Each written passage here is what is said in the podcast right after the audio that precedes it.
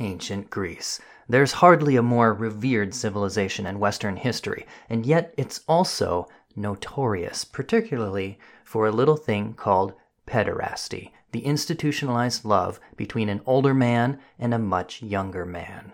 It's one of those things that's often left out of polite conversation, kind of like that time your neighbor saw you naked and you just agree never to speak of it again.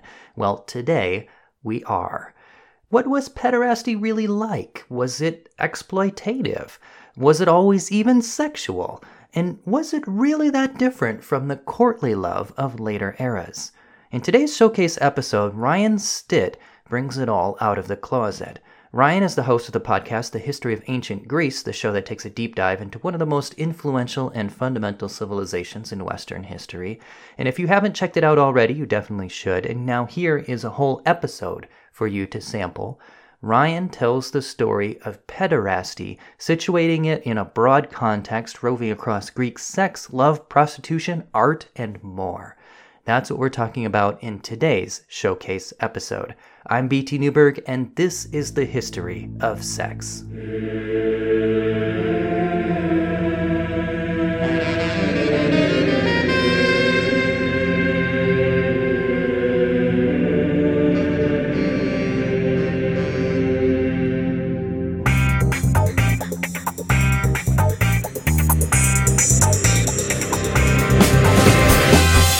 History of Sex is sponsored by Dr. Jillian Kenny, historian of women, sex, and magic in medieval Europe.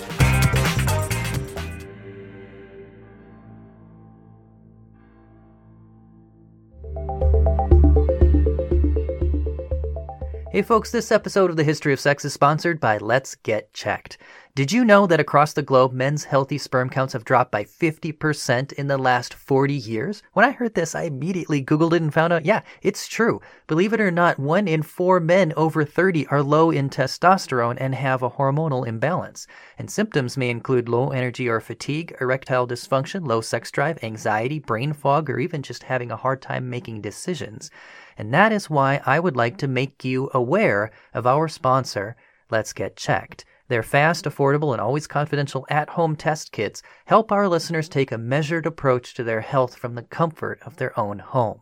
And it's not just male hormone testing either. Let's Get Checked offers a whole suite of tests for men, women, and everyone in between, and they are even developing a test for COVID 19. That's right, in the near future, you will be able to get tested from the privacy of your home.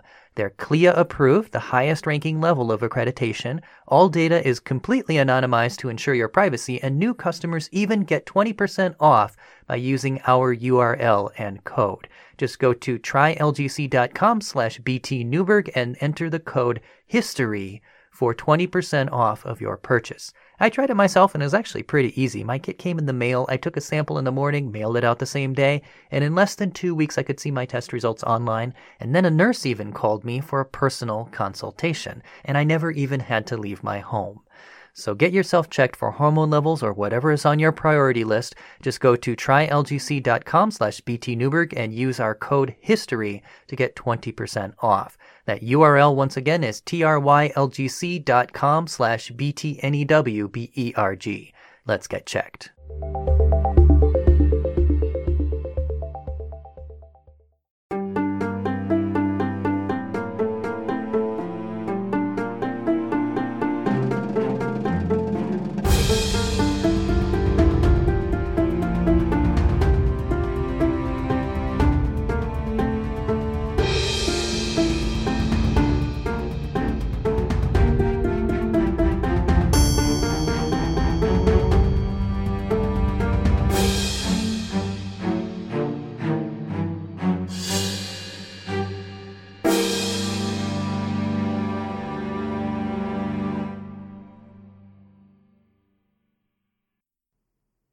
Hello, and welcome back to the History of Ancient Greece, Episode 71 Love, Sex, and Prostitution. Looking at Greek sexuality tells us quite a bit about our own conceptions of sexuality and love, because we tend to focus in on whatever the preoccupations are that our culture has at that particular moment. And so we shouldn't think of Greek sexuality as operating in the same way as our own, because the Greeks did not identify themselves as either homosexual or heterosexual, as some term of social identifier, as modern societies have done. The reason that most scholars object to a notion of Greek homosexuality is because it suggests a particular sexual identity, one that is always attracted to other men, and one that we usually see as separate from heterosexuality. But for example, most Athenian men might have had sex with both females and other males. In saying that, though, we also need to bear in mind that Greek sexuality is not really the same as our modern conception of bisexuality. In other words, they did not perceive sexual orientation in terms of a life choice. Instead, they regarded one sexuality predominantly as an episodic phenomenon, a pattern of behavior that belonged to a particular period of one's life, rather than as a permanent condition. Furthermore, they did not distinguish sexual desire or behavior by the gender of the participants, but rather by the role that each participant played in the sexual act that of active penetrator or passive penetrated. This active passive polarization corresponded with dominant and submissive social roles. As the active penetrative role, or the one who made love, called aphrodisiazein, was associated with masculinity, higher social status, and adulthood, while the passive role, or the one who was made love to, called Aphrodisiazesthai, was associated with femininity, lower social status, and youth. The most widespread and socially acceptable form of same sex relationship was that between an adult man and an adolescent boy, known as pederastia or pederasty, which literally means boy love, from the Greek words paidos, or boy, and eros, or love. The word boy here is misleading because it was very much a teenage boy, and so it's not quite the same as what we would typically consider as pedophilia, for example. The age limit for pederasty seems to encompass, at the minimum end, boys of 12 years of age. To love a boy below the age of 12 was considered inappropriate, but no evidence exists of any legal penalties attached to this sort of practice. Traditionally, a pederastic relationship could continue until the boy was able to grow a full beard, at which point he was considered a man and so the age limit for the younger member of a pederastic relationship seems to have extended from 12 to about 17 years of age. In Athens, the older man was the active partner, called Erastes, or the lover, and he was to educate and be a role model for his passive partner, called Eromenos, or the beloved. What the active and passive roles for pederasty meant in terms of actual sexual activity is controversial in itself. The artistic representations give us a rather graphic idea, but it's not something that is actually discussed in the literature. But that may very well be because they didn't need to talk about something that was common knowledge or that everybody knew. Regardless, there was clearly a definitive role between the active, older, and pursuing partner and the passive, younger, and pursued partner. There was also an educational component, or a role of mentoring, in these relationships, representing some kind of transition into adulthood, because the role of the eromenos was meant to be temporary. A number of Greek communities, including those in Boeotia and central Greece, Elis and Sparta in the Peloponnese, and the island of Crete, even made pederasty a rite of passage to adulthood. The ritualistic and initiatory origins of pederasty are not universally accepted by scholars, as the evidence isn't firm either way, but it seems to lie in the tribal past of Greece, before the rise of the city state as a unit of political organization. These tribal communities were organized according to age groups. When it came time for a boy to embrace the age group of the adults and to become a man, he would leave the tribe in the company of an older man for a period of time that constituted a rite of passage. This older man would educate the youth in the ways of Greek life and the responsibilities of adulthood. The rite of passage undergone by Greek youths in the tribal prehistory of Greece seems to have evolved into the commonly known form of Greek pederasty after the rise of the polis. Greek boys no longer left the confines of the community, but rather paired up with older men within the confines of the city state. These men, like their earlier counterparts, played an educational and instructive role in the lives of their young companions. Likewise, just as in earlier times, they shared a sexual relationship with their boys. There is a brass plaque from Crete dating to the mid 7th century BC that is the oldest surviving representation of this pederastic custom. Such representations appear all over Greece in the following century, and literary sources show it as being an established custom in many cities by the classical period. The ancient Greeks, in the context of the pederastic city states, were the first to describe, study, systematize, and establish pederasty as a social and educational institution. It was an important element in civic life, the military, philosophy, and the arts. Some Greek myths have been interpreted as reflecting the custom of pederasty, most notably the myth of Zeus kidnapping Ganymedes to make him his cupbearer on Mount Olympus. In fact, Theognis of Megara attributed the pleasure of pederasty to the myth of Zeus and Ganymedes. In totality, more than 50 examples of young men becoming lovers of the gods can be seen in the corpus of Greek myth, which includes all of the Olympian gods, except for Ares, plus Orpheus, Heracles, Dionysus, and Pan. Likewise, Cretan pederasty as a formal social institution seems to have been grounded in initiation, which involved ritual abductions. Once a man, called the philetor, or lover, selected a youth, he had to get the blessing of the boy's father, who naturally had to approve him as worthy of the honor. He then enlisted the chosen one's friends to help him, and they carried the youth to his andrion, a sort of men's club or meeting hall. The youth received gifts, and the Philetor, along with the friends, went away with him for two months into the countryside, where they hunted and feasted. At the end of this time, the Philetor presented the youth with three contractually required gifts military attire, an oxen, and a drinking cup. Other costly gifts soon followed. Upon their return to the city, the youth sacrificed the oxen to Zeus, and his friends joined him at the feast. He received special clothing that in adult life marked him as a kleinos, or famous and renowned. The initiate was called a peristhates, or he who stands beside, perhaps because, like Ganymedes, the cupbearer of Zeus, he stood at the side of the Philetor during meals in the Andrion and served him from the cup that had been ceremonially presented. In this interpretation, the formal custom reflects myth and ritual. In contrast, an elaborate social code, rather than a religious or ritual pattern, governed the mechanics of the ideal Athenian pederastic relationship. It was the duty of the adult man to court the boy who struck his fancy. This is important because although Greek boys typically entered into a pederastic relationship around the same time that Greek girls were married, the boys had to be courted and were free to choose their mate, while marriages for girls were arranged and they had no say in the matter. Part of the courtship involved the Erastes giving gifts to the Eromenos, and many Attic vase paintings illustrate this. And it was viewed as socially appropriate for the younger man to withhold for a while before capitulating to his mentor's desires. This waiting period was supposed to allow the boy enough time to ensure that his suitor was not merely interested in him for purely sexual purposes, but actually felt a genuine emotional affection for him and was interested in assuming the mentorship role that would be assigned to him in the pederastic paradigm. In fact, in order to protect their sons from inappropriate attempts at seduction, fathers appointed slaves, called pedagogoi, to watch over their sons. There will be more on the pedagogoi in future episodes.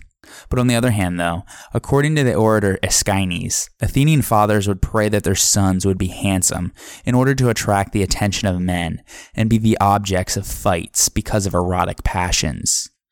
This was because these connections were advantageous for a youth and his family, as the relationship with an influential older man resulted in an expanded social network. And so some scholars consider that it was desirable for one in his younger years to have had many admirers or mentors, if not necessarily lovers per se. Typically, after their sexual relationship had ended and the young man had married, the older man and his protege would remain on close terms throughout their life. Given the importance in Greek society of cultivating the masculinity of the adult male and the perceived effeminizing effect of being the passive partner, relationships between adult men of comparable social status were considered highly problematic, and thus these type of relationships usually had some sort of social stigma attached. This stigma, however, was reserved for only the passive partner in the relationship, who was considered to have lowered himself in status. According to contemporary opinion, Greek males who engaged in passive anal sex after reaching the age of manhood, at which point they were expected to take the reverse role in pederastic relationships and become the active and dominant partner, thereby were feminized or made a woman of themselves. There's evidence in the comedic plays of Aristophanes that derides these passive men and gives a glimpse of the type of biting social vitriol and shame heaped upon them by their peers. It isn't clear how such relations between two women were regarded, but examples of same sex female relationships do seem to exist as far back as the time of Sappho, as we mentioned in episode 19, though it's not clear if they were age asymmetric or between adults. Plato's Symposium, though, does mention women who, quote, do not care for men, but have female attachments, end quote. In general, however, the historical record of love and sexual relations between women is sparse. The main literary sources for Greek sexuality are lyric poetry, Athenian comedy, some works of Plato and Xenophon, and courtroom speeches from Athens. There are also hundreds of vase paintings from the 6th and 5th centuries BC that depict scenes of sexual activities. In regards to pederasty in particular, they typically are featured on black figure vases and show three prevalent scenes.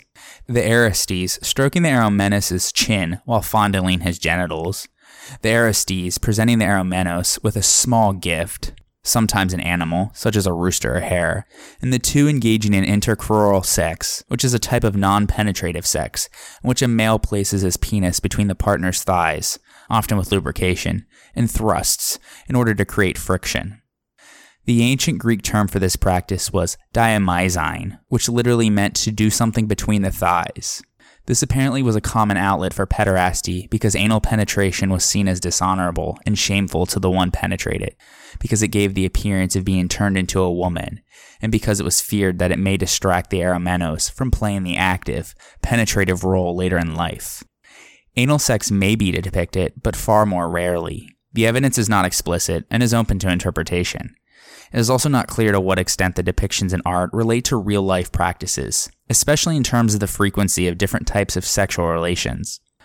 Oral sex is likewise not depicted at all.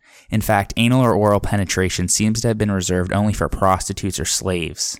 The explicit nature of some images has led some scholars to question whether the Eromenos took pleasure in the sexual act, as he is never pictured with an erection.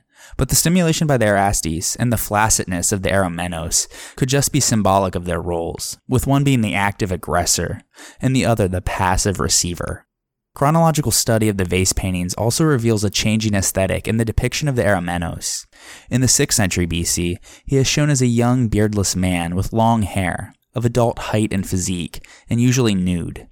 As the 5th century BC begins, he has become smaller and slighter, barely pubescent, and often draped as a girl would be. Some vase paintings show a man seated with an erection and his sexual partner either approaching or climbing onto his lap.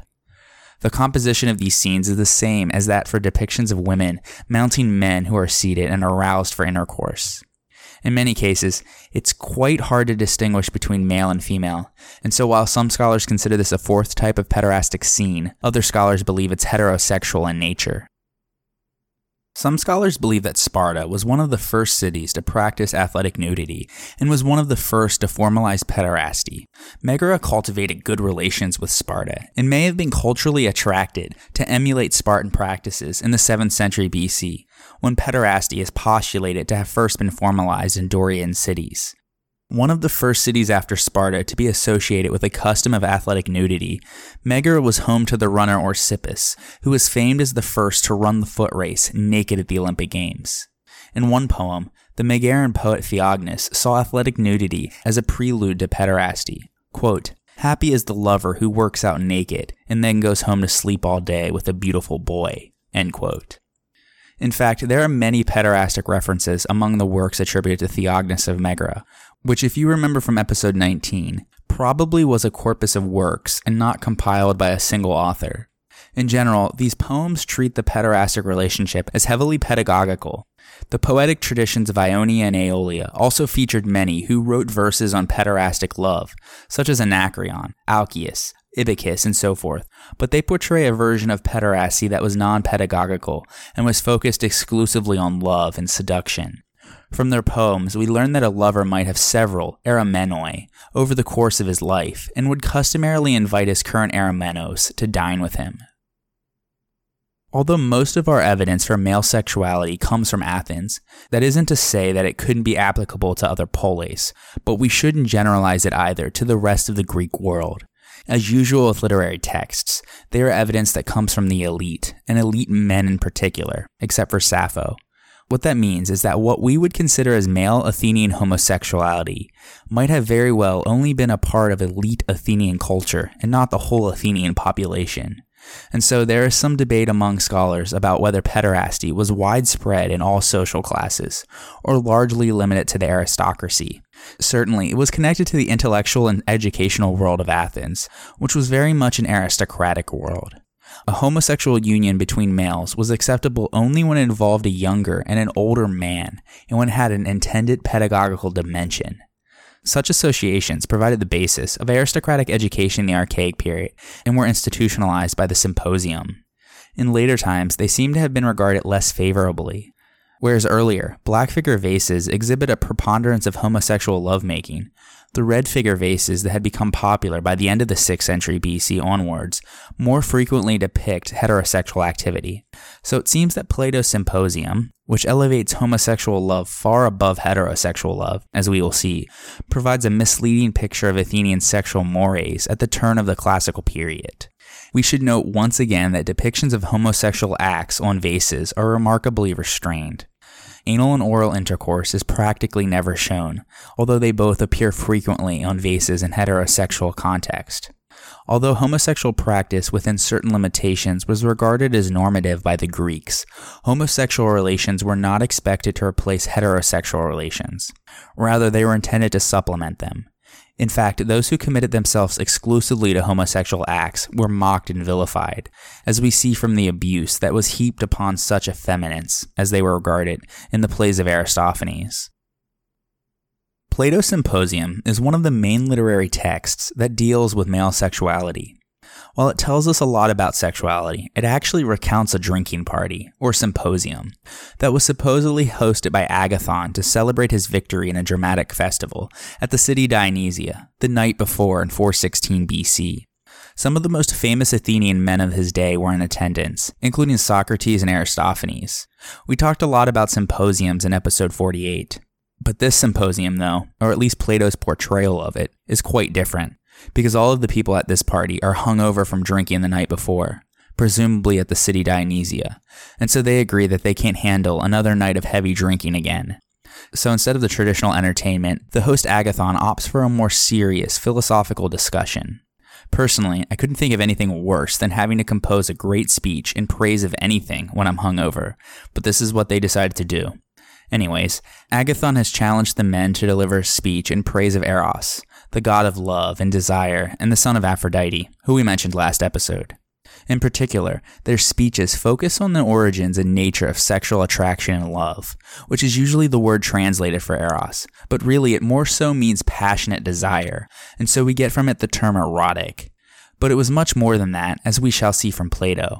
In fact, Plato was always interested in the purest form of something in his philosophical dialogues, and so in order to understand Plato's symposium more clearly, it is useful to bear in mind his theory of forms, according to which all of the phenomena perceived by the senses are imitations of eternal and perfect forms that alone have reality, and beauty is one of his forms.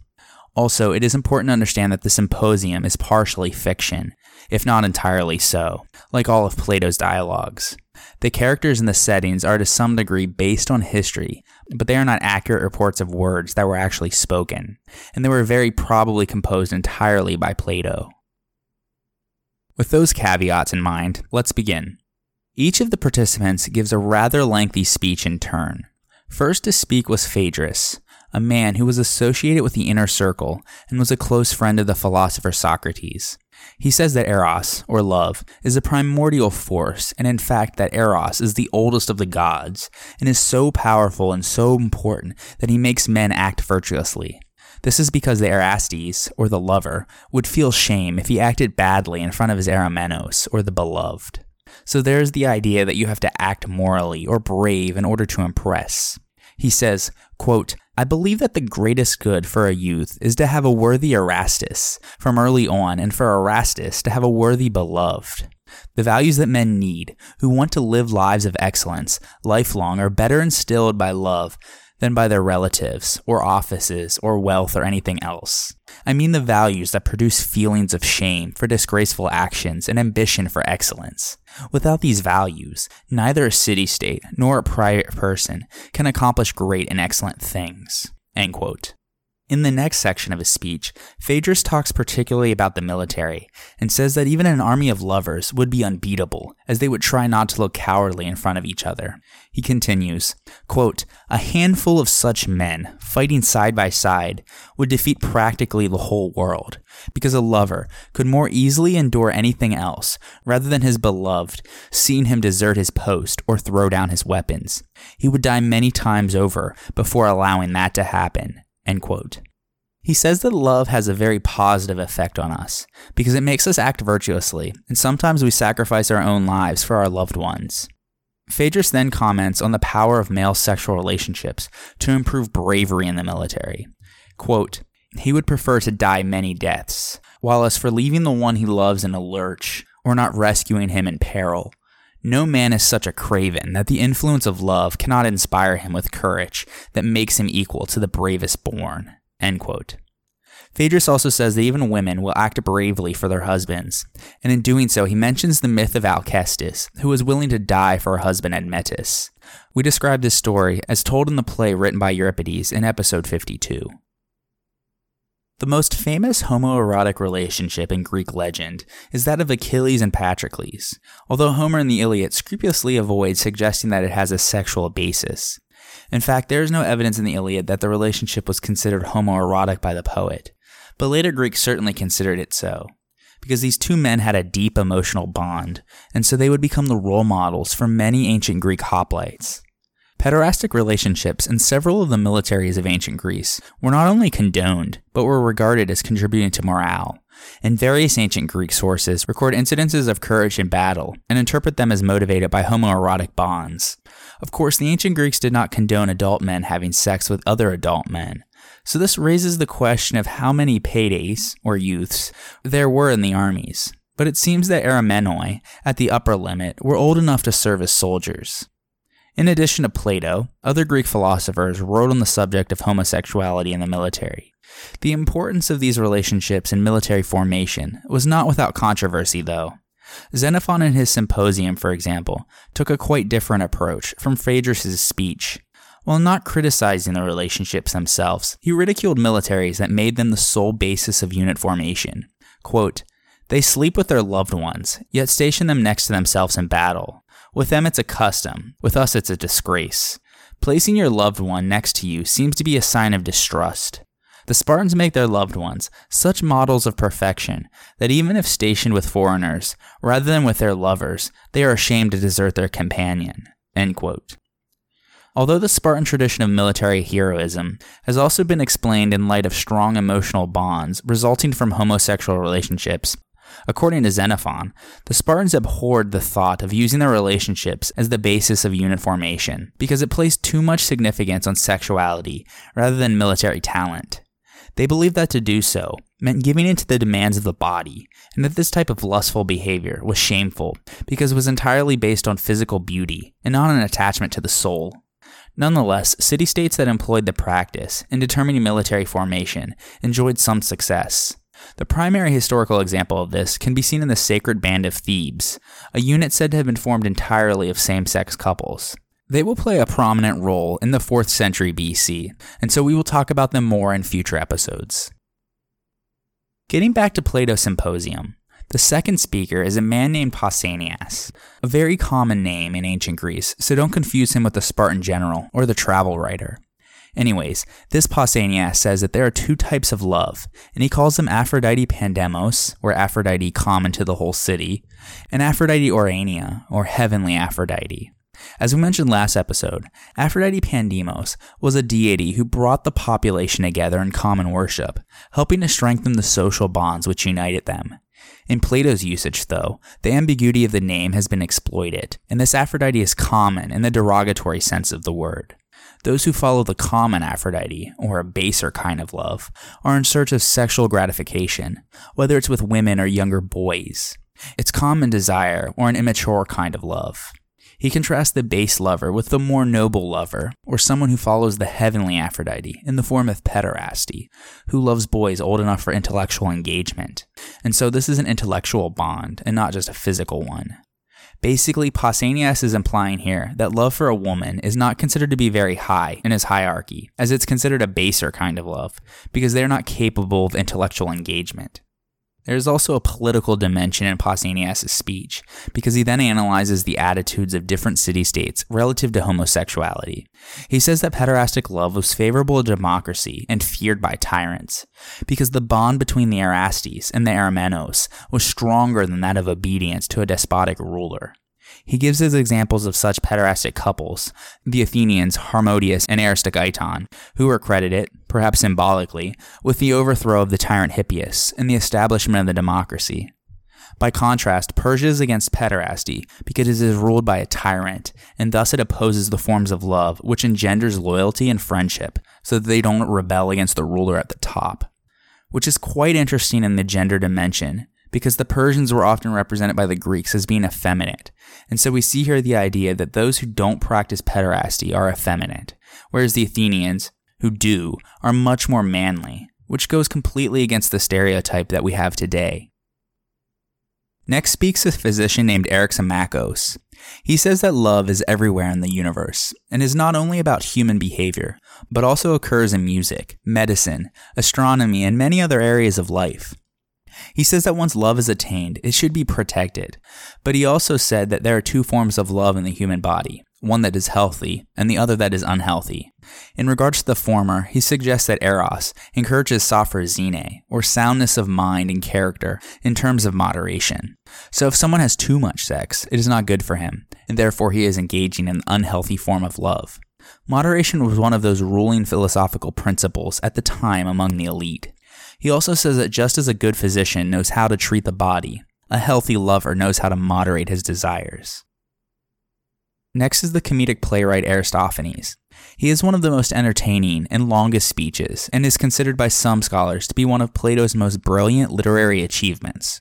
Other scholars believe that Aristophanes' speech, though, shouldn't be taken too seriously, because he was a comedian, and he was clearly drunk in the dialogue, and thus some believe it to be more comic relief, and some outright satire. Because he was, after all, responsible for producing some very surreal plays. Regardless, he doesn't give a philosophical explanation of Eros, but instead tells the etiological, or the original myth of love.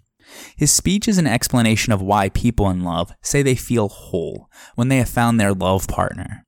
He begins by explaining that people must understand human nature before they can interpret the origins of love and how it affects their own times. Aristophanes says that the original humans had three genders. The male's origin was the sun, the females came from the earth, and the androgynous, who were half male, half female, were from the moon. All of these genders were double shaped and rounded, and each had two faces, one on each side of the head, and two sets of two arms and two sets of two legs that were all turned away from one another. And so they were twice the people that they are now. As spherical creatures who were extremely acrobatic, they were very powerful, but they were becoming too cocky and thought that they could challenge the gods. They cursed the gods and even tried to scale the heights of Mount Olympus. The gods grew concerned at what might happen if all the humans began to work together. So Zeus wanted to obliterate them with thunderbolts. However, the other gods persuaded him not to get rid of them, because then there would be no one left to sacrifice to them. And so Zeus decided to cripple them by chopping them in half, in effect separating their two bodies. Zeus then sent Apollo to split them in half. He twisted their heads around so that they could see their wounds for their own presumptuousness, and their legs around to face the right direction. Then Apollo stretched their skin around their gaping wounds, pulled it together, and tied it up, creating the belly button. He smoothed it all out, except for a few wrinkles near the belly button, so that they would remember. So ever since then, human beings spend their life looking for their other half, because they are really trying to recover their primal nature. The women who were separated from women, and the men from other men, all run after their own kind. Those that came from the original androgynous beings are the men and women that engage in heterosexual love.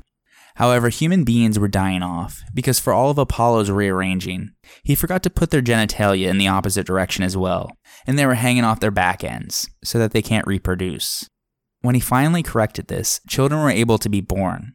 Aristophanes says for proof that this is true, go to any couple, and they would tell you that they would agree to be welded together, because this is their ancient nature, and they never again want to be separated. From this story, Plato, through Aristophanes, says that love is merely the desire and pursuit to be whole again. We are all looking for our kind of soulmate, if you will, the person who will literally make us complete. And so he says that Eros is one of the greatest gods, for he is aiding human beings to restore their ancient nature. Aristophanes ends his speech on a cautionary note. He says that men should fear the gods and not neglect to worship them, and warns that if human beings become too cocky again, Zeus would wield the axe again. This time, he would have them quartered so that they would find it harder to be whole again, as they would have to find three loves then. In some ways, this is very contradictory, as it appears to be an explanation for homosexuality or being heterosexual. But as we mentioned, most scholars argue that this was meant to be comedy, and that we shouldn't read into it as the origins of gay, lesbian, and straight sexuality. In fact, this is the only evidence for this myth, as told by Aristophanes in the dialogue, and so it's probably a legend, just like Atlantis, that Plato made up for his own purposes. The host Agathon follows Aristophanes, and in his speech, he says that the previous speakers have all gotten it wrong, that love is the youngest of the gods, and he sees Eros as youthful, beautiful, and wise, and as the source of all human virtues. He says that the god of love is an enemy of old age, because love is dainty, and loves to tiptoe through the flowers, and never settles where there is no bud to bloom. It would seem then that none of the characters at the party, with the possible exception of Agathon himself, would be candidates for love's companionship. Socrates, probably the oldest member of the party, seems certain to be ruled out. Agathon also implies that love creates justice, moderation, courage, and wisdom. Although it doesn't really say very much and is devoid of philosophical content, the speech that Plato puts into the mouth of Agathon is a beautifully poetic one, fitting for a tragedian, and Agathon contributes to the Platonic love theory with the idea that the object of love is beauty. Finally, we get to Socrates, who delivers two speeches really. First, he turns politely to Agathon and begins to examine his speech, using methods typical of Plato's Socratic dialogues. After questioning his line of thinking, he brings Agathon around to the idea that a person loves what he doesn't have, and thus love is actually poor. It's about going searching for the thing one lacks, and so the god of love must represent poverty, and he says, therefore, love cannot possibly be a god, but something in between human or divine, because if he were a god, he wouldn't lack anything.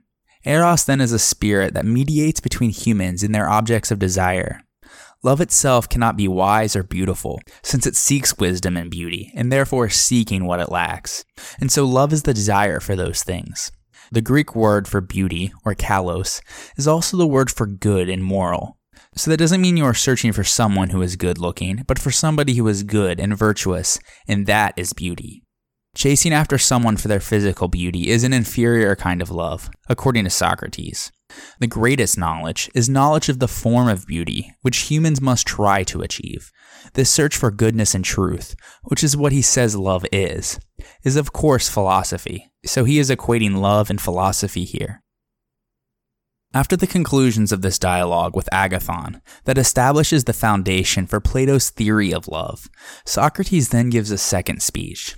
This one is a reported speech that relays what he says he was taught by a wise woman named Diotima on the nature of love. She basically has a Socratic dialogue with him, where he is the one who doesn't know anything, and she leads him towards knowledge. She tells him that love falls between knowledge and ignorance, and that love is the search for knowledge. She confirms that knowledge is one of the most attractive things there is. Then Diotima moves to the definition of the aim of love as the perpetual possession of what is good. Lovers are pregnant with what is good and attain immortality through procreation, either intellectual or physical. There's been lots of discussion about why Diotima is a woman. One of the reasons that a lot of scholars think is because it's important to have a feminine model, because she actually talks about the process of giving birth. She says that women give birth to babies, but men give birth to ideas, and that you need love to bring it out, because that is part of the search for truth. Obviously, these are highly misogynistic beliefs to think that women can't give birth to ideas, but only babies. But these were the ancient Greeks after all. There is a lot of scholarly debate on various aspects of her speech because it is very difficult to fully comprehend. Anyways, in conclusion, Diotima explains that men should make an ascent to arrive at the discovery of the ideal form of beauty. Men should start with a love of a particular beautiful person, or what she calls earthly love. The next step is to pass from this particular instance to beauty in general, and from physical to moral beauty. The fourth step is to attain the love of wisdom, and then from this, to the appreciation of the absolute and divine beauty, the form of beauty, or divine love. This speech by Diotima is the origin of the concept of platonic love, or a type of love that is non sexual, referring to the divine love. It is named after Plato from his speech, though he never used the term himself. But it's sort of a misreading of Plato because what Plato is talking about is a love that is more about the mind than about the body, not necessarily a friendship type love. But Plato doesn't end there. He actually ends the dialogue with a comic epilogue. When Socrates has nearly finished his speech, Dionysus, who is to judge the speeches, arrives in the persona of a young and beautiful Alcibiades, and who crashes the party, terribly drunk, and becomes jealous of Socrates and Agathon. Clearly, Socrates at one point was his Erastes. The banter is all fairly light-hearted, though. They then ask Alcibiades for his speech in praise of love, but he declines, saying that his drunken ramblings should not be placed next to the sober orations of the rest, and instead he will give a speech in praise of Socrates. No matter how hard he has tried, he says, he has never been able to seduce Socrates. He actually says something that seems quite insulting. He compares Socrates to statues of Silenus or Marsyas the satyr, who are both ugly, but he says that inside of them are all of these tinier statues of gods, and that's what Socrates is like. He may not be attractive on the outside, but inside there is something divine. So this sort of concerns this idea that Socrates has already given, that you don't look for somebody who's attractive on the outside, but you look for someone who has moral worth and goodness. Whereas Marsyas charms with music, Socrates charms with words. In the speech, Alcibiades comes off as being absolutely in love with Socrates. He even says that no matter how hard he has tried, he has never been able to seduce Socrates because Socrates has no interest in physical pleasure. He said it was as if the positions were reversed, as if he were the Erastes and had to pursue Socrates. So Socrates doesn't fall into this normal pattern by the normal rules of Greek sexuality. And so we end up with this very strange depiction of Socrates as the one who is desired by the most desirable youth in all of Athenian society. We get multiple views in this dialogue about sexuality, and most of the speeches praise various versions of the pederastic model. Then, of course, we get Socrates' radical view that paradoxically doesn't involve sex at all, but reconfigures the paradigm to have a relationship between men that gives birth to ideas, which rejects our normal ideas of beauty. It puts goodness and philosophy in its place as something really worth attaining. And this is what Plato says love is aiming for, and is what we should all aim for in our relationships. And so, moving away from love, let's turn our attention to the more carnal, sexual desires that the philosophers would have disapproved of. First and foremost, the function of marital sex was procreation. So important was procreation that in Sparta it was acceptable for a husband to lend out his wife to another man for the purpose of impregnating her, as we discussed in episode 23. In other states, though, given the extreme emphasis that was placed both on virginity and on women's fidelity, it would have required much ingenuity and more than a little luck to conduct a sexual liaison with a well bred woman. Perhaps for this reason, the image of a Don Juan type is alien to Greek culture, other than Zeus, of course. The exception to this rule is Alcibiades, who was much admired by both men and women, and who boasted that he had bedded and impregnated a Spartan queen. At the same time, there was open acknowledgement of the fact that male sexuality could not be contained by marriage. Xenophon in his Memorabilia writes, quote, Certainly, you don't think men beget children out of sexual desire. The streets and the brothels are swarming with ways to take care of that. End quote. Both married and unmarried men were therefore free to engage in sexual intercourse with prostitutes or slaves.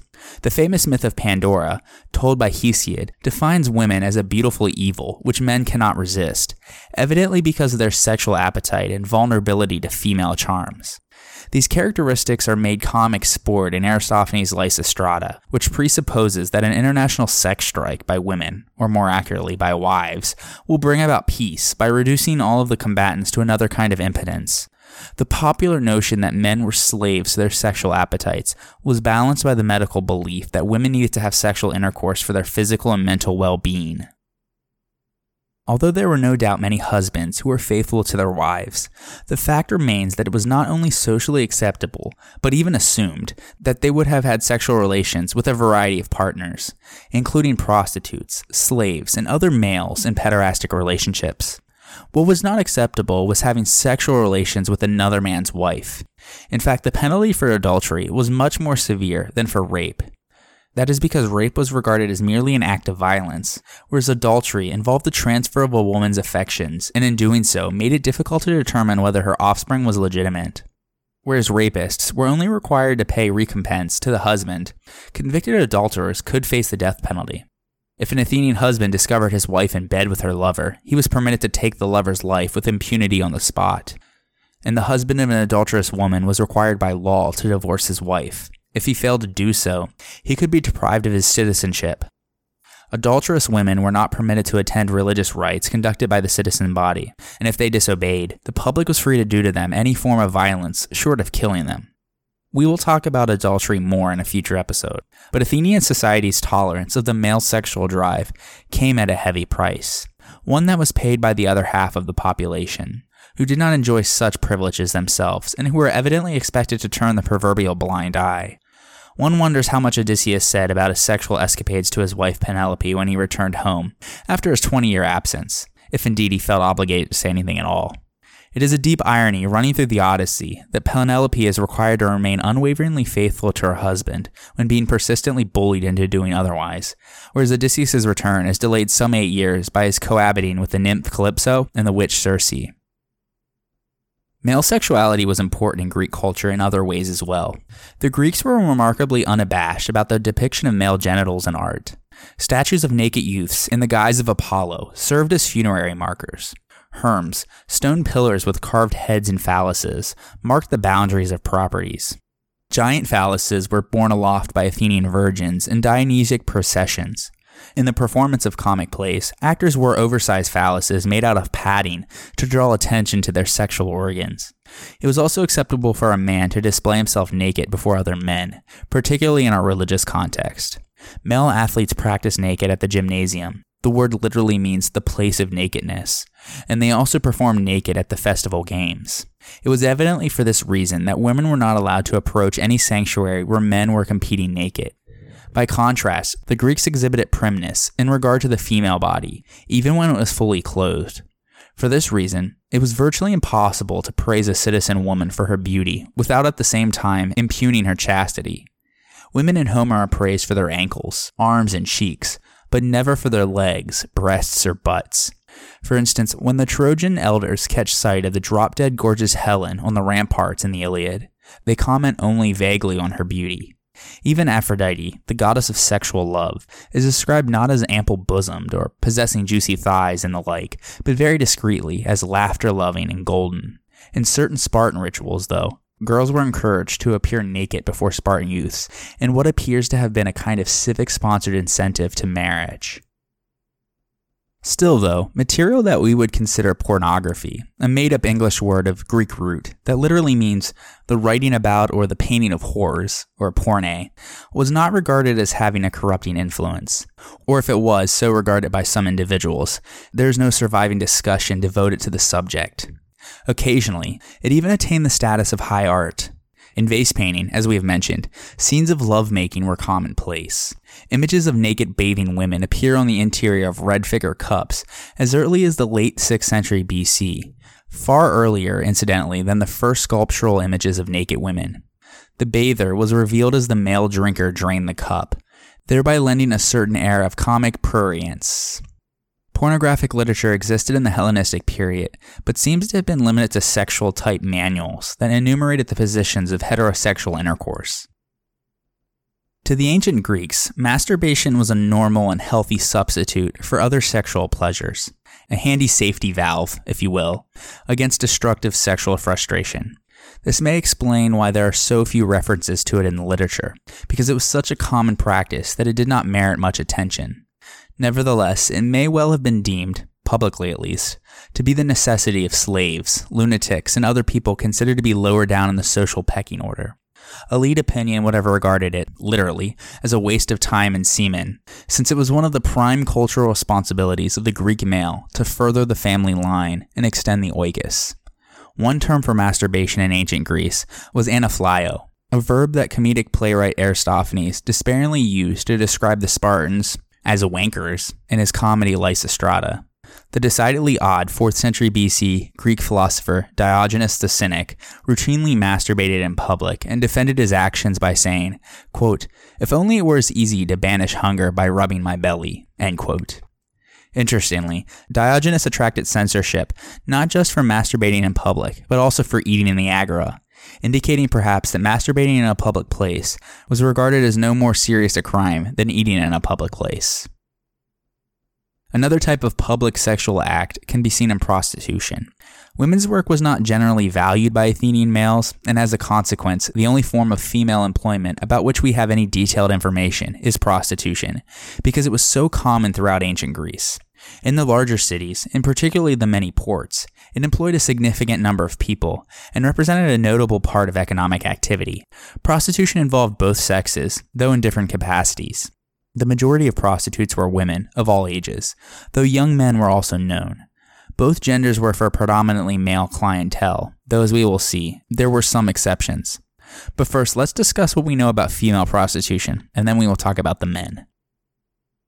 The female prostitutes of ancient Greece fell into three categories. The pornai were found at the bottom end of the scale.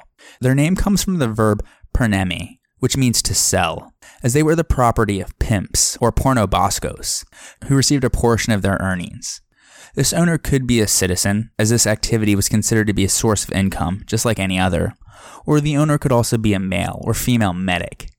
In the classical period, porne were typically foreign slaves and were usually employed in brothels located in red light districts of the period, such as the port of Piraeus or the Kerameikos, the potter's quarter. It was far from being illegal, or even clandestine, though, as cities did not condemn brothels, but rather only instituted regulations on them and made them pay a special tax. For example, in Athens, the legendary lawmaker Solon is credited with being the first to institute state brothels with regulated prices. He was said to have purchased slave women and put them to work in brothels at prices which everyone could afford. He did this as a public measure to contain adultery, as quoted by Athenaeus, the Hellenistic poet Philemon praised him for this measure, saying, quote, Solon, seeing Athens full of young men, with both an instinctual compulsion and a habit of straying in an inappropriate direction, bought women and established them in various places, equipped and common to all. The women stand naked so that you are not deceived. Look at everything. Maybe you're not feeling well. You have some sort of pain. Why? The door is open. One obol, hop in.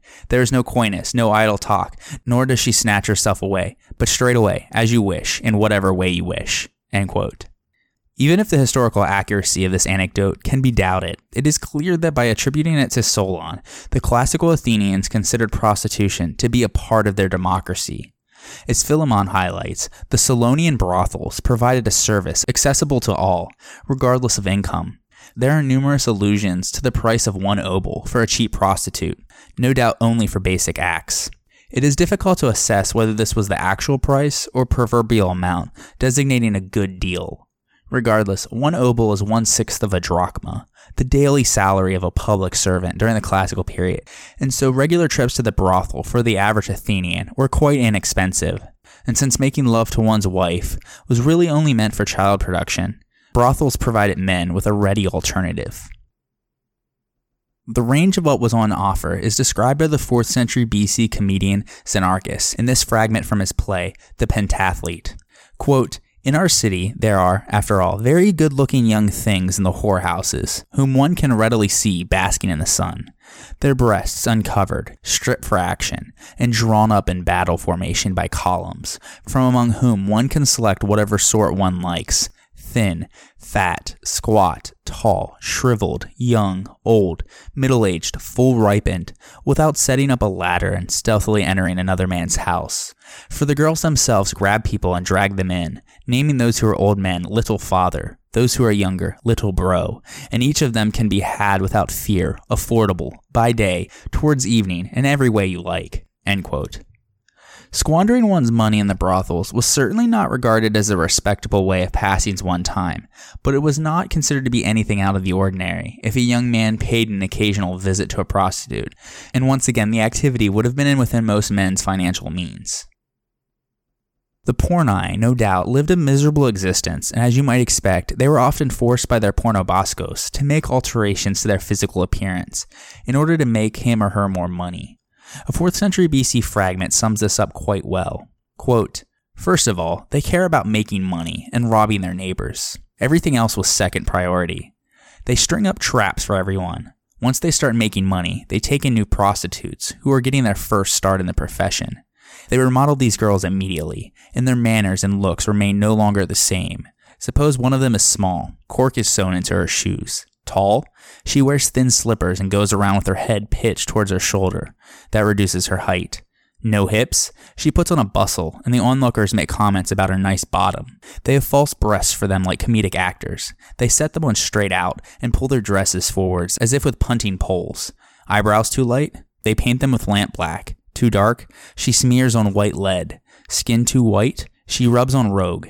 If a part of her body is pretty, she shows it bare. Nice teeth? Then she is forced to keep laughing, so present company can see the mouth she's so proud of.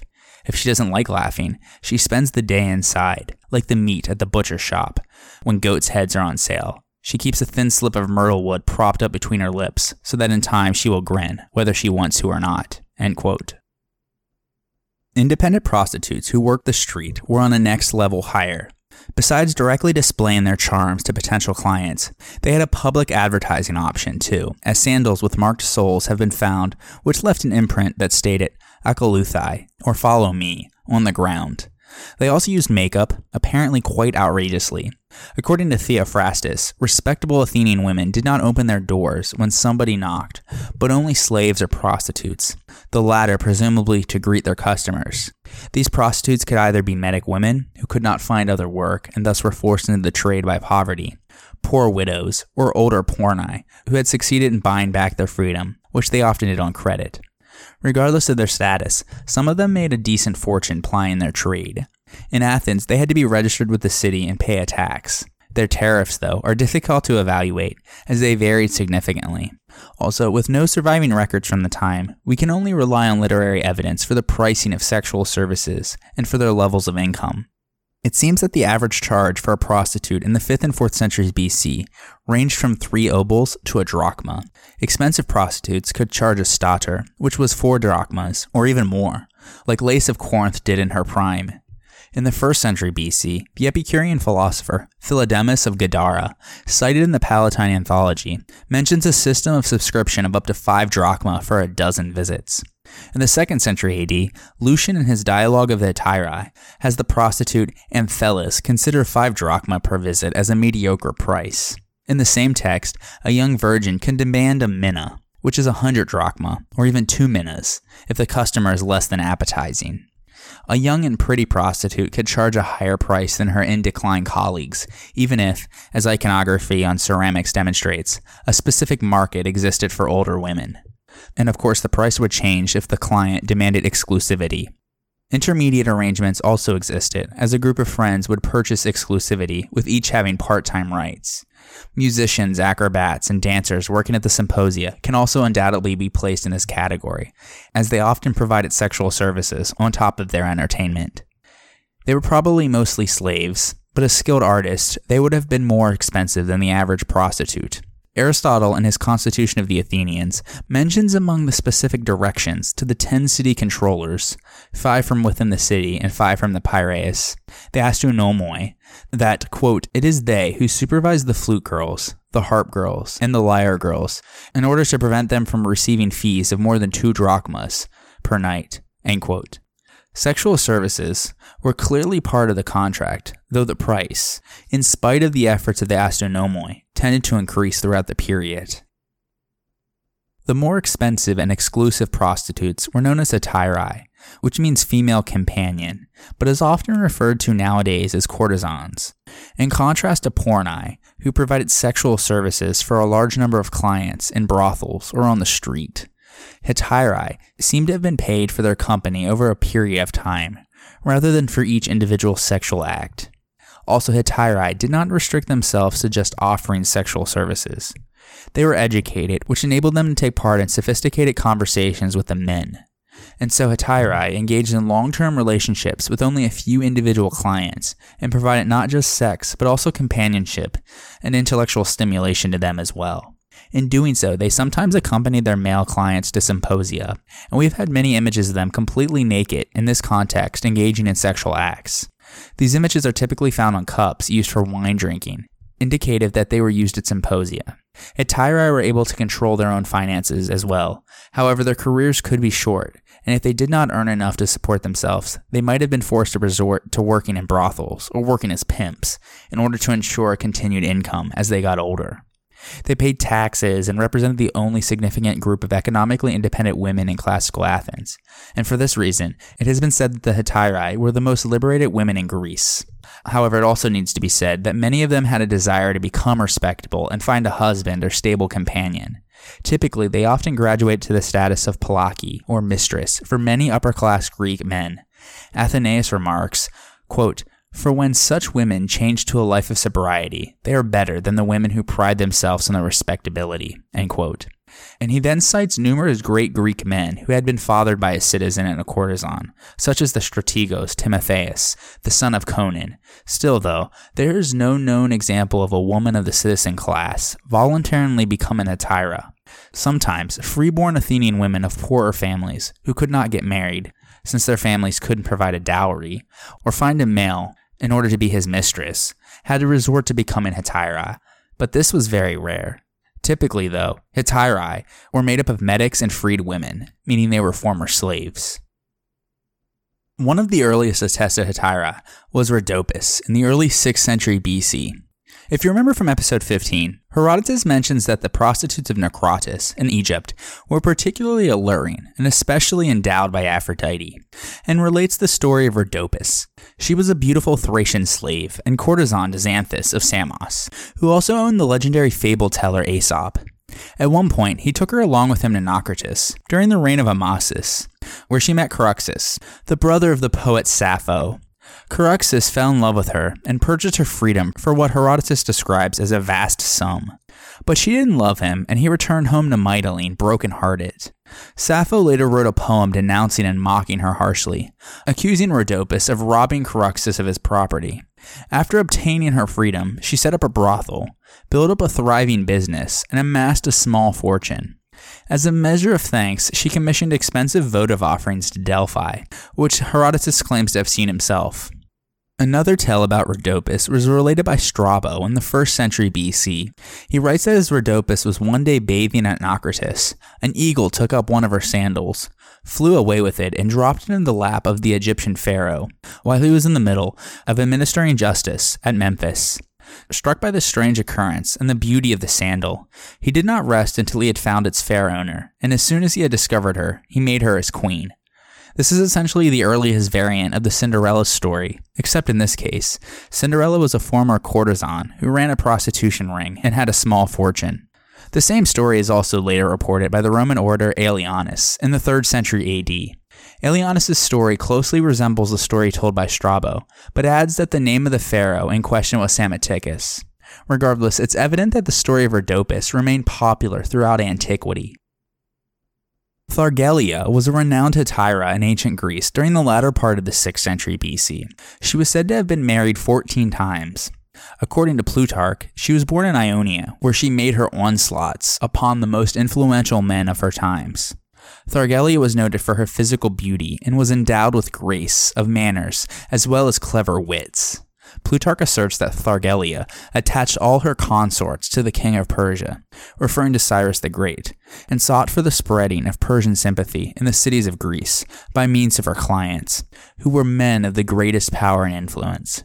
She is said to also have lived for a long time in Thessaly, where she successfully propagandized the Persian policy. Arguably the most famous woman of 5th century BC Athens was Aspasia. She had been born in Miletus, and although little is known about her family, it is evident that she must have belonged to a wealthy family, for only the well to do could have afforded the excellent education that she received. It is not known under what circumstances she first traveled to Athens. Some scholars have theorized that she came to Athens with, with Scambonidae, the grandfather of Alcibiades, who was ostracized from Athens in 460 BC and may have spent his exile in Miletus. This theory mentions that Pericles then met Aspasia through his close connections with Alcibiades' household. Others have theorized that she moved to Athens, became a hetaira, and probably ran a brothel before she met Pericles. This is based on statements by Aristophanes, but we must be cautious here, as comedy is not a great source for actual historical events. Regardless, since she was a foreigner and possibly a hetaira, she was free of the legal restraints that traditionally confined married women to their homes and therefore was allowed to participate in the public life of the city. She eventually became the mistress, or Palaki, of Pericles and was renowned for her intelligence, oratory skills, and political astuteness. Plutarch in his Life of Pericles writes, quote, What great art or power this woman Aspasia had, that she managed as she pleased the foremost men of the state, and afforded the philosophers occasion to discuss her in exalted terms and at great length. Plutarch also says that she used to receive visits at her home from Socrates, accompanied by some of his pupils, in order to converse with her, and despite her immoral life, by the standards of Athenian women, other men used to take their wives along with them to listen to her speak, some scholars have argued that Plato was so impressed by her intelligence and wit that he based the aforementioned character Diotima in his symposium on her. Furthermore, according to Plato, Socrates, in what is admittedly a jesting frame of mind, claims that Aspasia taught him and other men, including Pericles, the art of rhetoric, and credits her with having been the true author of Pericles' famous funeral oration. Even if this was meant to be a joke, it's clear the reputation and smarts that she possessed. After divorcing his wife in the early 440s BC, Pericles lived with Aspasia until his death. He adored her, and it was said that he wouldn't leave home first without kissing her, and then again kissing her when he returned, which apparently was something unheard of at his time, as it created quite a stir. They even had two sons, and one was named Pericles the Younger, the degree of influence which she exercised over him is impossible to assess, but a number of Athenians seem to have regarded her role as an illegitimate intrusion into the male dominated political system. She was the object of some vicious caricatures and comic plays, and her name has been found inscribed on a lead curse tablet. Don't worry, there will be much more on Aspasia in future episodes. Another famous hetaira was Phryne. She was born at some point in the 370s BC in Thespia, but was expelled from the city not long after the Battle of Leuctra in 371 BC, when the Thebans razed Thespia and expelled its inhabitants. And so she ended up at Athens, where she plied her trade. Athenaeus provides many anecdotes about her life. He praises her beauty and writes that she often let down her hair and stepped naked into the sea. She was a lover of the famous sculptor Praxiteles, and was said to be the model for his famous work called the Aphrodite of Cnidus, which was the first nude statue of a woman from ancient Greece. The best known event in Phryne's life, though, is her legal trial. Athenaeus writes that she was prosecuted for a capital charge and defended by the orator Hyperides, who was also one of her lovers. Athenaeus does not specify the nature of the charge, but Plutarch writes that she was accused of impiety, when it seemed as if the verdict would be unfavorable, Hyperides removed Phryne's robe and bared her breasts before the jury. Her beauty instilled them with a superstitious fear, because as Athenaeus puts it, they could not bring themselves to condemn a prophetess and priestess of Aphrodite to death. Athenaeus also provides a different ending, saying that she clasped the hand of each juror and pleaded for her life with tears and without disrobing. As you might expect, scholars can't agree on which one was the authentic ending. Regardless, she was acquitted. Praxiteles also made another statue using the likeness of Phryne. Pausanias says this one was made of solid bronze and was consecrated at Delphi. Athenaeus alleges that Phryne was so rich that she offered to fund the rebuilding of the walls of Thebes after it had been destroyed by Alexander the Great in 336 BC, on the condition that the words, destroyed by Alexander, restored by Phryne the courtesan, be inscribed upon them. Another famous hetaira of the 4th century BC was Neaera. Her career is described in a much celebrated legal speech titled Against Neaera, which has been ascribed to Demosthenes, though this is questioned, and was delivered by Apollodorus.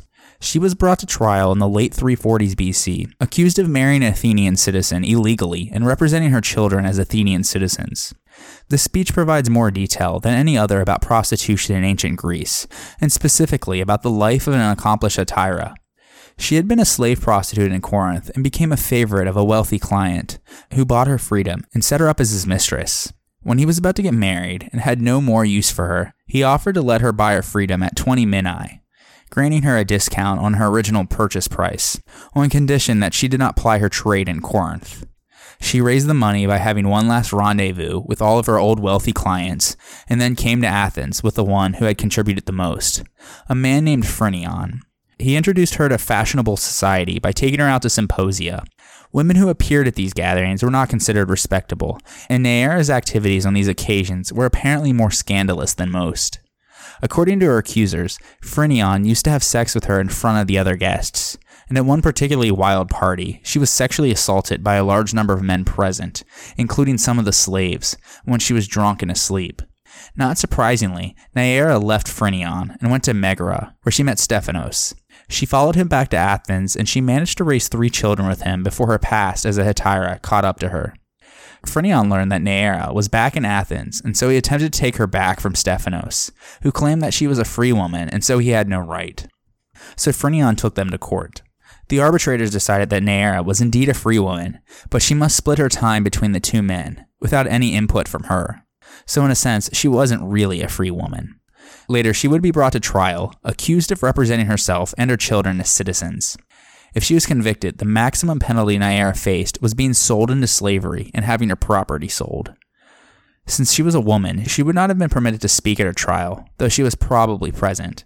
We do not know the outcome of her trial, though, but scholars have commented on the weaknesses in Apollodorus' arguments in the speech. Regardless, an Athenian trial depended mostly on what the parties involved could persuade the jury to vote for, so we cannot say for certain that the lawsuit failed. Moving away from Attica, we also have information for Corinth, another port city famous for its prostitutes. Presumably, prostitution there had the same structure as Athens, as we learned from Neaera, in the form of brothels, independent workers, and high class hetaira. But they also had another unique aspect, in the form of prostitutes who were owned by the sanctuary of Aphrodite, as we discussed the last episode.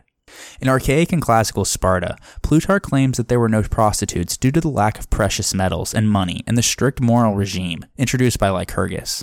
But as precious metals increasingly became available to Spartan citizens, following the Peloponnesian War, it became easier to access prostitutes, as men had something to pay them with. For example, in 397 BC, a prostitute at the Perioikic Laconian village of Aulon was accused of corrupting Spartan men who visited there. The spread of prostitution in Laconia wouldn't just stop there, though.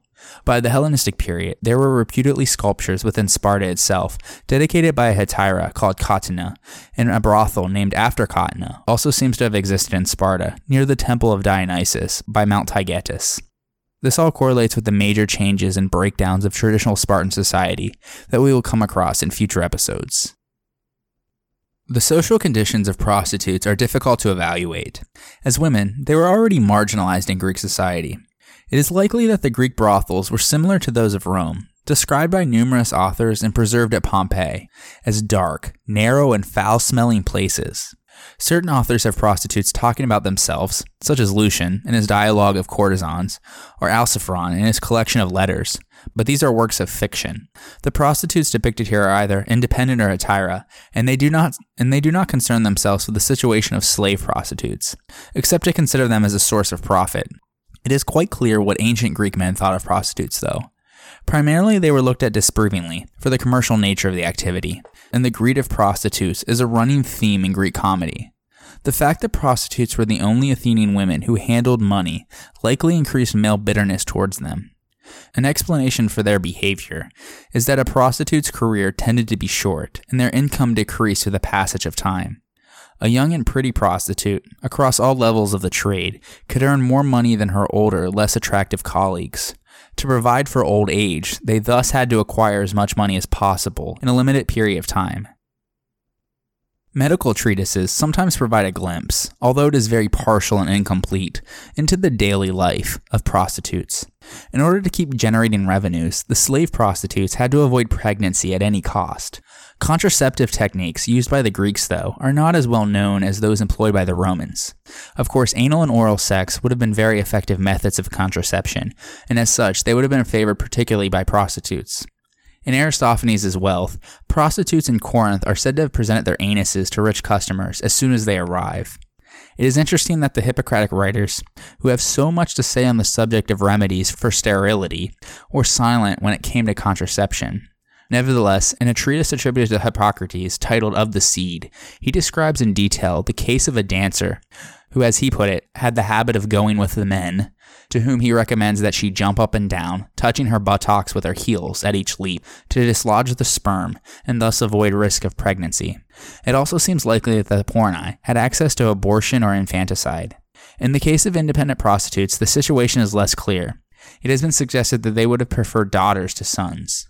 Girls could, after all, be trained on the job to become prostitutes, succeeding their mothers and supporting them in old age. And some prostitutes also bought slaves and trained abandoned children to work in the profession.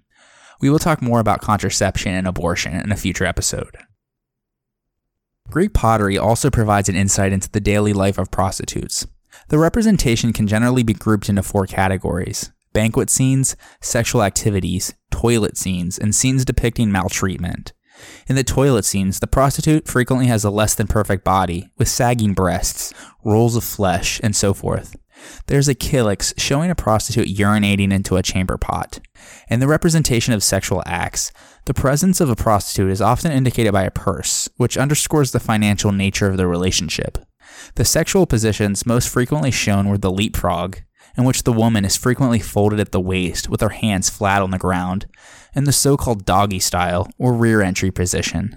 Doggy style was considered degrading for an adult, and it seems that the leapfrog position, as opposed to the missionary position, was considered by Greek men to be less gratifying for the woman. Finally, a number of vases represent scenes of abuse, where the prostitute is threatened with a stick or a sandal, and forced to perform acts considered by the Greeks to be degrading, such as fellatio, or oral sex, sodomy, or anal sex, and sex with two or more partners simultaneously. In the utopian worlds of the Greek writers, there was often no place for prostitutes. In Aristophanes' play The Assembly Women, the heroine Praxagora formally bans them from the ideal city. Quote, why, undoubtedly. Furthermore, I propose abolishing the whores so that instead of them, we may have the first fruits of the young men. It is not great that tricked out slaves should rob freeborn women of their pleasures. Let the courtesans be free to sleep with the slaves.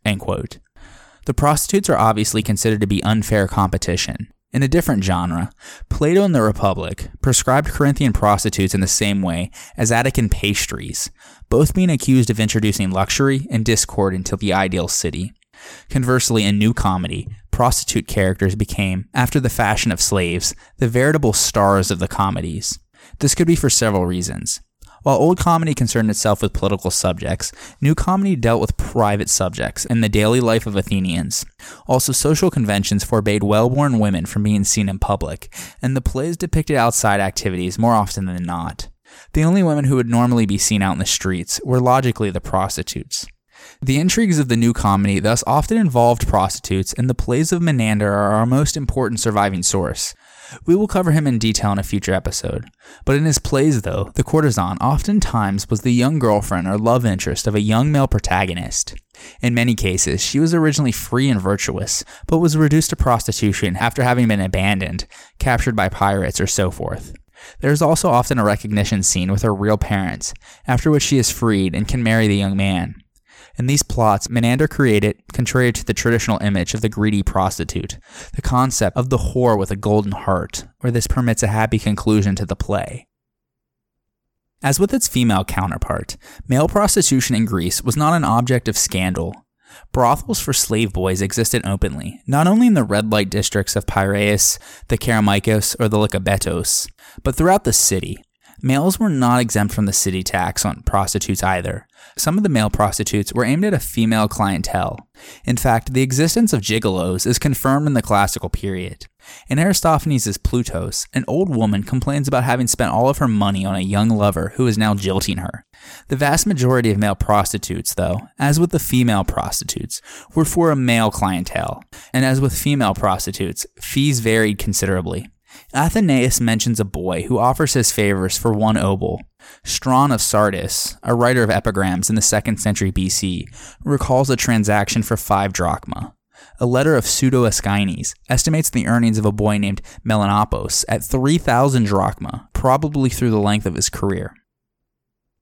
Contrary to female prostitution, which covered all age groups, male prostitution was in essence restricted to adolescence. Pseudo Lucian, in his dialogue called The Affairs of the Heart, expressly states, quote, thus from maidenhood to middle age, before the time the last wrinkles of old age finally spread over her face. A woman is a pleasant armful for a man to embrace, and even if the beauty of her prime is past, yet with wiser tongue, experience speaks more than can the young. But the very man who should make attempts on a boy of twenty seems to me to be unnaturally lustful and pursuing an equivocal love. For then the limbs, being large and manly, are hard. The chins that once were soft are rough and covered with bristles, and the well developed thighs are as it were sullied with hairs. And so the period during which adolescents were judged as being properly desirable extended from puberty until the appearance of a beard the hairlessness of youth being an object of market taste amongst the Greeks. The most famous of these young male prostitutes is perhaps Phaedo of Elis.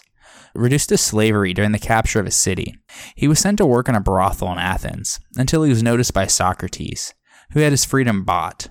The young boy then became a follower of Socrates and was so much respected by his peers that Plato named a dialogue after him, the Phaedo, which relates the last hours of Socrates' life. The existence of male prostitution on a large scale might seem to indicate that pederasty was not restricted to a single social class. If some portions of society did not have the time or means to practice the interconnected aristocratic rituals, spectating at the gymnasium, courtship, gifting, and so forth, they could all satisfy their desires with boy prostitutes, if they so pleased. The boys also received the same legal protection from assault as their female counterparts. A reason for resorting to prostitutes was partially due to sexual taboo, as fellatio, or oral sex, was considered degrading by the Greeks. In consequence, in a pederastic relationship, the erastes, or adult lover, could not properly ask his future citizen eromenos, or younger lover, to perform this act, and so he had to resort to prostitutes if he wanted this sort of sexual adventure. Naturally, there were cases of men keeping older boys for lovers, but they made sure to remove all of his hair. Although relationships with these sort of kept boys, called heteroikos, wasn't considered socially shameful, being one of these boys was shameful, as it was generally the domain of slaves, or more generally, non citizens. In Athens, for a citizen, being a heteroikos had significant political consequences, such as the atimia, or loss of public civil rights. Athenians over the age of 18 who prostituted themselves and were discovered were debarred from holding any executive or religious office and from addressing the assembly or council, although the law stopped short of depriving them of citizenship. Conversely, prostituting an adolescent or offering him money for favors was strictly forbidden as it could lead to the youth's future loss of legal status. If a citizen boy under the age of 18 engaged in prostitution, his father or legal guardian was liable for prosecution. As further punishment for the father, the boy in question was also released from the obligation to support him in old age, as the law otherwise enjoined on sons. This is best demonstrated in a legal speech by Aeschines, called The Prosecution of Timarchus, during which the speaker accuses Timarchus of having been a prostitute in his youth. Aeschines also distinguishes between the prostitute and the kept boy.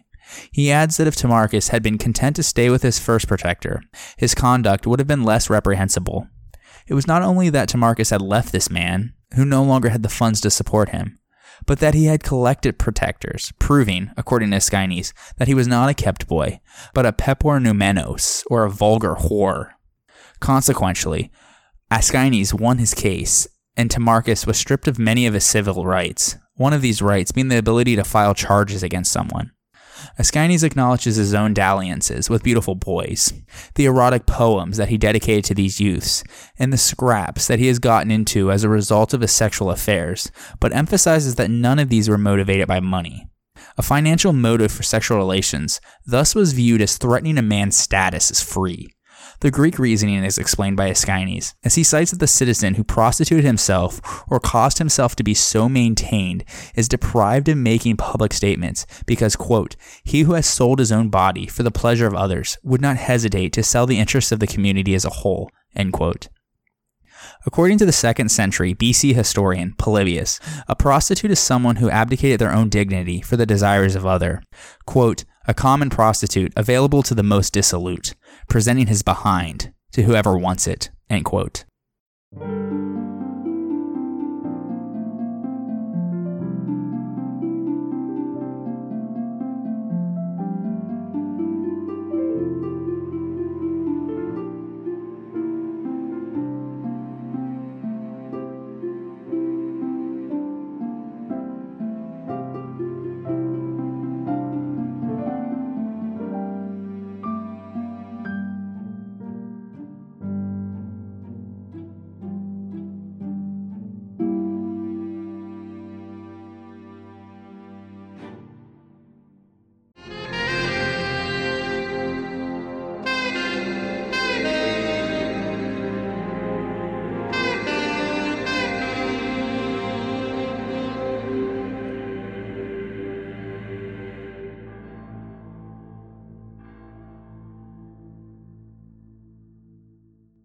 Podcast theme music mixed from tracks by Kevin MacLeod. For additional credits, references, photos, and more, see our website at www.historyofsexpod.com.